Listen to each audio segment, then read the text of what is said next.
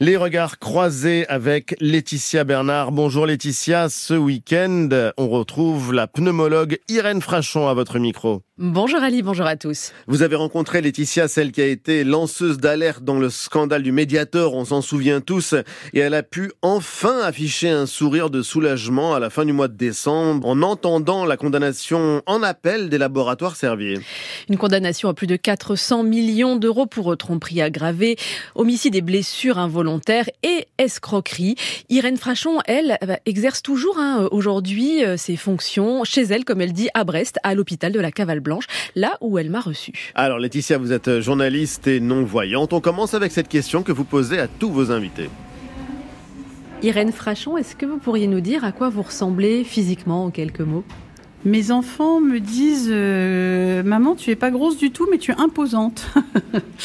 je suis grande, je suis large, euh, j'ai une certaine personnalité et euh, je pense d'une certaine façon que j'en impose un peu physiquement.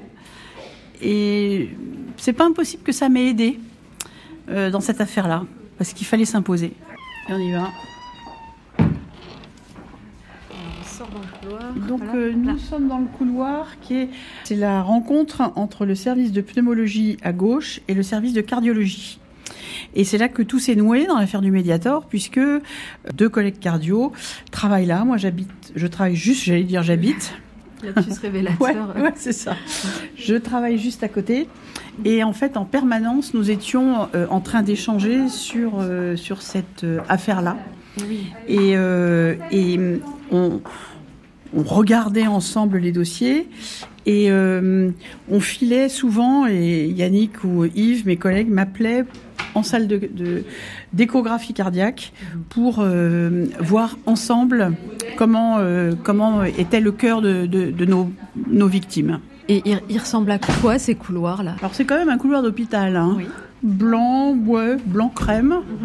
euh, pas mal de coups sur les portes parce que chaque fois que les brancards passent, ça laisse des traces pour que les gens se paument pas complètement. Alors il y a des systèmes de, de pour circuler il y a des panneaux suspendus et puis il y a des traces au sol. Voilà. Mais en fait, on rencontre tout le temps des gens paumés euh, qui nous demandent euh, où, ils sont et où ils doivent aller.